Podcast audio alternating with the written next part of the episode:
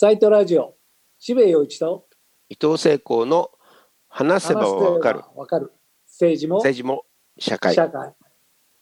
今回のゲストはもうレギュラーとなりました、世田谷区長の保坂展人さんに来ていただきます、本当に行政の長として、いろいろリアルに政治、それから、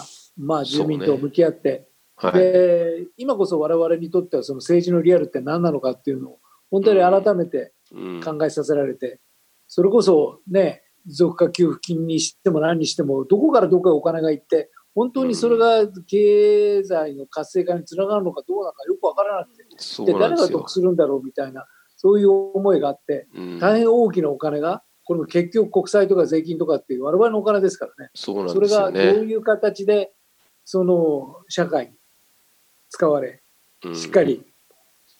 役に立てるのかという、そういうことを中央の方がなんだかよく分かんなくなって、やっぱり地方行政をきちんと見ていきたいという気持ちになってますよね、みんなね。で、保坂さんはその辺のビジョンと戦略のあるものを今なさってるみたいなので、その辺のお話を伺いたいと思います。じゃあ保坂さん、よろしくお願いいたします。相変わらず、本当にコロナの問題というのは日々いろいろな、テーマがあって、それと向き合うのは大変だと思うんですけれども、経済を、こういう状態になったんで、もう一度復興させなければいけないというか、活性化しなければいけないということで、お金をいろいろつぎ込んでいこうという、そういう、国も施策取り組んでいるんですけれども、例えばもう、それこそどこに使われるのかわからない持続化給付金、怪しい人で本当にビジョンがあるのかないのかわからないである中において、ちゃんとじゃあこの経済を立て直すためには意味のあるお金を意味のある形で使って、しっかりちゃんと未来がどこにあるのかで、そこに我々はどういう幸せを見ていくのかっていう、そういうビジョンのあるお金の使い方、それによる経済の活性化っていうのが求められていると思うんですけれども、保坂区長はそういうことにしっかりと挑戦なさっているっていう、そういうお話を今日はしていただこうと思うんですけれども、よろしくお願いいたします。はい、よろしくお願いします。実はですね、これはもう信じがたいぐらいに多くの人が売り上げを急減させ、あるいは仕事が完全になくなったり、あるいは、仕事があってもこの先が全然見通しがないという時代に突入してしまっていて、そのコロナの、行方次第だという状況になっていると思います。で、今個人に対して、給付金だとかいろんな形でやってます。これ延々とできないということになると、一方でその失業の問題というのは大変深刻にこれからなっていって、やはり各国政府ともですね、やっぱり公共投資、財政出動含めてやっていかなければいけないというときに、私は世界中こうちょっと起きている波の一つの主張、目立った主張の中にですね、グリーンニューディールをやるべきではないかという、ところに着目しています。で、実は世田谷区ではそのグリーンニューディールと言わずにグリーンインフラという言い方で、ちょうど今から4年ほど前から勉強会をやったり取り組んできたんですね。ちょっと分かりやすく言うとですね、いわゆるインフラというのは、コンクリートで、できている、ものが多くて、これをグレーインフラと言います。基盤ですね。ほとんどが、一番分かりやすいのは下水と、河川の関係を考えていただくと、信じがたい大雨が降るようになり、時間100ミリを超えたりする土砂降りの雨で、下水は当然対応できないと。で、マンホールから噴き上がってしまって内水氾濫で、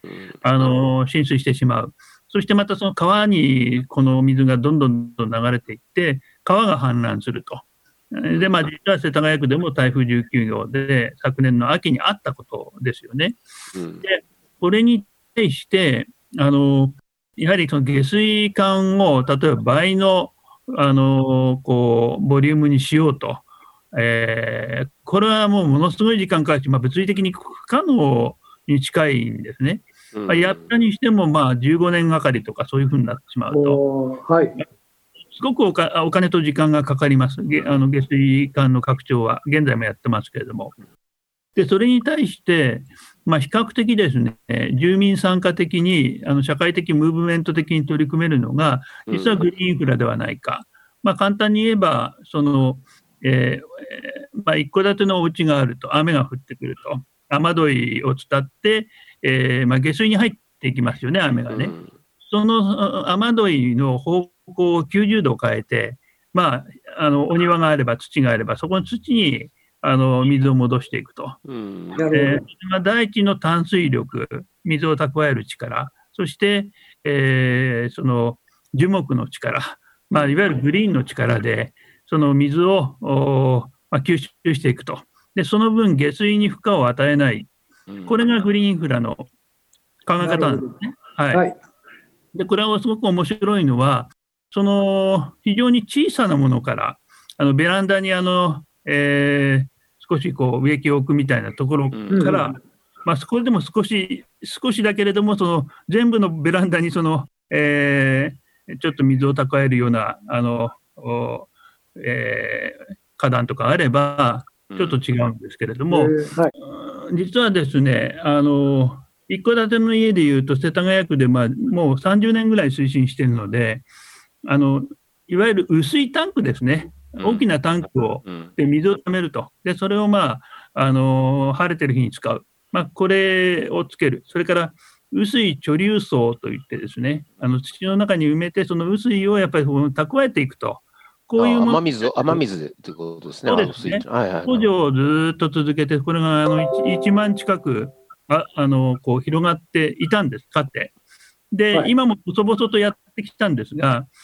でこれ実は僕はオレゴン州のポートランドに行ってですね、東大元暮らし、世田谷区でもやってたよねっていうで、実はそのポートランドもウィラメット川っていう川を中心に発達している町なんですが、その繰り返しの氾濫に悩まされて、全く同じというかもっと先進的な、とにかくその道路に降った雨は全部その下水に なるべく流さないで蓄えていく、樹木の周りに蓄えるプールみたいなのを作るとか、そういうことから始まって全部町の構造を変えていったんですね。ですごくもう個人的にも興味津々よかったのは、相当大きなビルですね、多分ロッキング御社があるくらいの高さはそうないですけども、6階建てくらいのビル、実はそこって下水につながってないビルをポートランドのプレイスって会社が作ったんですね。どうやってんのっていうと、やっぱりこれ雨水を全部やっぱり蓄えて、ポリマリみたいなそのなんていうんですか、その循環させてですね、ビルの周りをそのちょっとした用水路がぐるぐる回るような風にして、そしてトイレも全部浄化槽にして、その大きなタンクで、処理してですね、最後はそれを肥料にして持っていくっていうようなことで、でこれポートランドも急に発達した人気が高まりすぎちゃってですね、ビルは建てたいんだけども下水はもうオーバーだと、なので下水をつなげませんよっていう条件の土地に、その下水とつながないビルを建てたっていうね。なるほどなるほど。これは世界中から見学が来ているそうなんですよ。でそうやって考えていくと、我々の町も世田谷区の町も本当にコンクリートだらけですね。で雨が降れば全部下水に流していくんで、そういうその水をそれぞれ創意工夫して蓄えて、で下水にたとえ流すにしても2時間蓄えて2時間後に流すという時間差、こういったものを使っていけばですね、いわゆるハードに莫大な費用を投下するよりも、街は緑が深くなり、多くの参加ができるんじゃないかと。これが素晴らしい素晴らしいなんですが、素晴らしいですね。こういうものをちょっと事業化してですね、どっちみち財政出動するんであれば、緑豊かなその都市にしようよということでどうでしょうかっていう話。世田谷区の場合はどういう形でそのグリーンインフラを増やしている？そうですね、今お話したように雨水貯留槽とか雨水タンクですね、これを、はい、これまでもやってきたんで、これからも増やしていくと。それからやっぱり、これは僕の今ポートランドなんか見てきた印象ですけど、やっぱり駐車場を全部壊して畑にしたりしているすごいですね、人もいるわけですよね。これは本当にグリーン化してるわけで、でもその駐車場は駐車場のままでも、一旦コンクリート、アスファルトを剥がしてですね、格子状の押さえを入れて、そこの間に芝生のようなものを草が生えるようにしてっていうような、それで車はちゃんと支えられると。でもそこで降った雨はですね、下水に行かないですね、ほとんどは。というような構造にしていく、その改修に対しては補助を出していこうとか。素晴らしい、素晴らしい。そういうことと、屋上緑化とか壁面緑化とかもありますもんね。そうです、そうです。結構日本の、やっぱ僕は園芸も好きだから、いろいろと見て回ったことあるんですけど、日本の技術は相当壁面緑化で高くて、ところが使うところがない、あんまりないんで、流出しちゃうっていうか、残念なことに。そうですね。どれだけ緑にできるかっていうことは、これからの都市づくりで、やっぱ目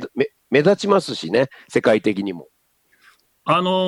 ガポールなんかはすごくその辺の研究が進んでいて、なんか非常に水が貴重だということで、小さなエリアなんで、マレーシアから主に入れてるそうなんですけど、やっぱり水に親しむ公園とかですね、雨水をちゃんと循環させて使うみたいなことの性能を持ったビルみたいなものを認証しているような制度があって、私なんか世田谷区でも、これまでそのビルの、その環境性能っていうと、主にいわゆるその電力をどれだけ節約しているかっていうことに重きを置いて、私自身も置いてきたんですけども、これから実はその降った雨をどれだけ無駄にしないかというところを基本にしてですね、その下水に負荷をかけないっていう価値ですね、これはやっぱ環境性能なんだというような時代が来るんじゃないだろうかというふうに思っていて、素晴らしいですよね。いいところは本当、ゼネコンから小さな工務店、それで個人のその DIY までできる、参加ができるってことなんですよ。そうですね。コンクリートと違うのはそこですね。グレーと違うのはグリーンが。そうなんです。だからあとコンクリートのコンクリート塀危ないですからね、これ撤去して生垣にするとか、これも助成出してます。相当申し込んでもらってます。あとはやはり日本の家屋の構造を変えることをやっていきたいんですね。やっぱりデンマークのその大工さんの学校に行ったんですが、短期大学に、そこで見たそのいわゆるデンマークモデルっていうか標準は、ものすごい分厚い断熱構造を持った壁を使わないといけないというのが、でも10年ぐらい前、日本の壁ってすごく薄くて、でやっぱり寒いじゃないですか、家の中は。でもう暖房効率、冷房効率も非常に悪いので、ここをやはり熱を逃がさないというか、循環させて貴重な熱をですね、拡散させない、ちゃんとキープするっていうような、そういうその環境性能を評価していくっていうんですかね。ですから先ほどのその水を大事に使うっていうことと合わせてですね、その環境性能を向上させていくリフォームみたいなことをちゃんとで、これは二階さんのやってる国土強靭化と正反対からのアプローチなんです。正反対、同じ建築土木業界が関与するんですが、全然考え方としてはその自然を征服しないんですね。だから自然の偉大な力をちゃんと生かしていく、人間の部をわきまえた公共事業みたいなことをやっぱり発信できないかなっていうふうに。素晴らしいですね。素晴らしいですね。だから結局そういうことをやることによって、下水の負荷が下がるってことは、それこそ自治体のいわゆる運営コストそのものも下がるわけ で、いろんな意味で全てが良い方向へ回っていくという、素晴らしい試みだと思いますね。それで僕も前ね、その福岡が結構なかなか進んでて、ビル全体が、ピラミッドみたいになってて、そこに植木がずっとあるんですね。これね、有名なビルなんですけど、これ自体も要するに夏すごく中が涼しいんですよね。うん、で福岡市役所も確か全面に朝顔を育てるようなことやってて、で結局平均5度ぐらい夏中が下がるのでクーラーを使わなくなるっていうことがあるんですよね。だから割とそんなこと自体でも十分に我々は環境の変化に対応していけるんだけど、なかなかそういうまさにグリーンニューディールの考えがないので、それ儲かんないじゃないか、それはもう大きなものを建てた方がいいじゃないかってなるけど、グリーンにしていくためにお金を使うっていうことが確かにこれからの時代ですよね。だからこの先ですね、1950年代、60年代、70年代続いてきたいわゆる財政出動の、例えば高速道路、高規格道路を1本あるけどもう1本作ろうぜとかね、やっぱり東日本大震災の後の防波堤を全部高くして覆っちゃおうとか、これやっぱりちょっと尊大な、なんていうんですかね、そうですね、インフラ、グレーインフラへの傾斜のしすぎで、そのことって負の遺産にやっぱりなっていくわけですよね、維持するために。だからやっぱり自然と大地の環境と親和性を持ったいわゆる公共の仕事、そしてそこに市民がそれぞれのやり方で参加して、みんなが努力したことで、下水が逆流しなくなり、浸水の被害大変でしたからね、そういうことに対してなんていうんですかね、行政悪いっていうだけではなくて、その危機をみんなが作らせないっていう市民意識が、そういうところまで持っていけるといいのかなっていうふうに思っている。つまり国土柔軟化ですよね、言ってみたらね。それは欲しかったんですね、国土強靭化の対局は国土、柔軟化ですよね。柔軟なことは全く悪いことじゃなくて、で僕は園芸家でもう死んじゃったけど柳生信吾っていう人とすごく仲が良かったんですけど、柳生博さんの息子さんですけど、彼がよく言っていたのは、屋上緑化をきちんとやると考えながらやると蝶が渡るっていうんですね、街の中を。つまり蝶を防いじゃうビルで、でもあるところと公園となんとかとって、あと屋上をとってると蝶が渡るようになると、蝶が渡るとそれを取るために鳥が渡るようになると、それだけで十分我々は自然を全体のネットワークを取り返すことができると言ってて、ビルの上でもそれができるんだっていうのを彼はずっと言ってて、それは彼の夢みたいなところだったんで、僕もそれがあったらすごく素敵だなと思います。世田谷区ではですね、やっぱり先人たちっていうのは、なかなかシャープな人たちがいて、小田急線がですね、昔共同に車庫があって、でこれが北見っていうところに車庫が移ったんですね。でかなり、広い車庫ができるっていう時に、そこに屋根をかけて公園にしちゃえっていうね、とんでもないことを考えたがあって、当時のお金で、今から25年30年ぐらい前ですけれども100億円かかったっていうねすごいな。でその公園がですね、結局小田急電鉄の車庫の上に、屋根っていうかコンクリートを作って、そこに土を相当入れてですね、桜の木を植えて、ものすごいんですよ。もう桜のシーズンになるともう花見の目で、でもうこれとてもね、人工の公園とは思えないぐらいに、ちょっと人もいるし子供の遊び場になってるし、ふれあい広場って名前なんですけどね。で、面白いのは世田谷区は小田急電鉄に対して電気料を払ってるという、要するに屋根がかからなければ、お日様の光で電気はいらなかったのに、なるほど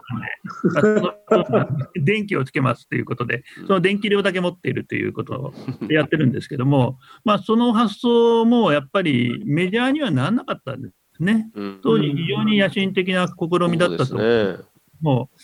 ただやっぱり国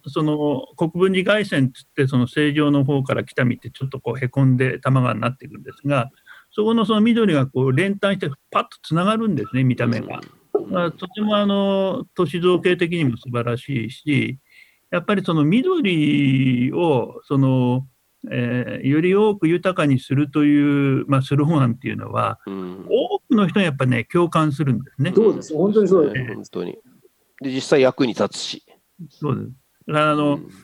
今ちょっとコロナでなかなか人のが多く集まるイベントできなかったんですが、状況が好転したらですね、例えば下北沢に今駅前再開発でこう大きな広場ができてます、そこ一面で植木市ができないかとか、ね、ああいいですね。そうなると結構世代がこう広がるんですね、若い世代からお年寄り外国人も含めてね、盆栽コーナーとかも作ったりして、なんかだからその緑っていうところをその思いっきりこう持ち上げていくような都市デザインというか、いうことでムーブメント化できないかなと。で、これは一つの回答になるんじゃないかなと思って。本当そう思います。本当にそう思います、はい、素晴らしいですね。いい、もうなんか明日にでも世田谷区に引っ越したくなってくるぜひこれからやりたいって話で やってことではないんですけれども、でも可能性はすごくあると思います。どちら秋口にかけてこれだけ雇用が少なくなったんで、どうにかできないかって話に、なってくるんですね。もう一つ志村さん森を作るっていうのも 宮脇先生っていうね、世界中に4000万本の木をこう植え続けたっていう先生がいて、造園の指導者がいてですね、区長になってから今までこうポジティブに良かったことっていくつかあるんですが、そのベスト5の一つくらいに入るのは、二子玉川公園っていうのを作ったときにですね、そこに世田谷命の森っていうのを作ろうと。で、国土緑化機構っていうところから1400本の、いわゆる苗木ですね、これをいただいて、で募集かけたんですよ。その植えたい人集まってくれと、750人来たんですね。だから1人2本植えたら終わっちゃったんですがでも増えるんですからね、それがね、大きくなるし葉っぱも増やすし、パパママと孫とかね、いうことでみんなで植えたんです。それはやっぱり同じ種類の木にしないで鎮守の森方式で、かなり密集してこう、植えたんですが、これがですねもう7年目になるともう 7,8 メートルの高さ。先ほどの北見ふれあい広場でもですね、コンクリートの木にかなりこうしっかりした木が生えてるんですね。で、我々やはりなかなか木を伐採したりしてマンションの開発とか見ると非常に嫌な思いをするんですけども、やっぱり森は育つんだっていうね、そのポジティブな部分っていうのかな、いうのはその子どもたちが参加してこうその自分たち街の中で小さいけれども学校の一角にでもその森を作っていくみたいな、なるほど、そういう文化をですねで都市のこの過密でこう偏在しているこう歪みですかね、それを少しでも是正していきたいなと思います。いいと思います。わかりました。どうもありがとうございます。非常に素晴らしいビジョンのある話で、今そういうことを語ってくれる政治家が本当に必要なんで、ねぜひ小坂さんも頑張っていただきたいと思います。今回もありがとうございました。ありがとうございました。